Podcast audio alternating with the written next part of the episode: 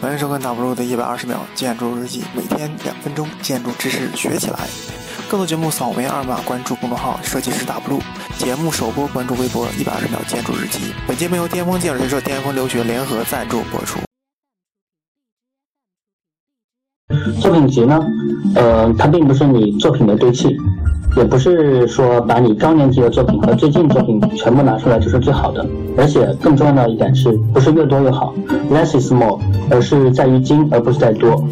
作为作为作品集，我们是留学的申请的话，它占到申请百分之六十分量左右。然后做找工作，不管是找工作还是读研招导师，这个主管和导师基本上就是在很短的时间内，根据你的作品集就能看出你的水平，然后决定要不要录用你。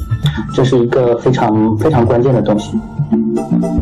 好了，这是下一页。然后作品集什么还是什么作品集？我们接下来就细说。作品集是设计类专业的能力展示，也是能够全方位体现你能力、知识结构的一个小册子。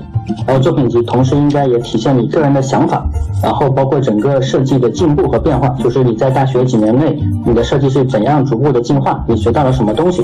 然后还有很重要一点，要体现你自己的特色。然后接下来的一页是，呃，其实直接回答什么是作品集我们不好回答，但是我们可以从另外一个角度来看，就是我们把它抽象出来。当所有的人看过你的作品集之后，把你的作品集合上之后，他们会记得什么？是记得一句话，是感觉它像一首诗，还是一本耐人寻味的故事书？这个是非常重要的，就是大家看到你作品集之后，他们的感觉。呃，作品集其实是一个真正向他人展示你自己的小册子，是展示你自己。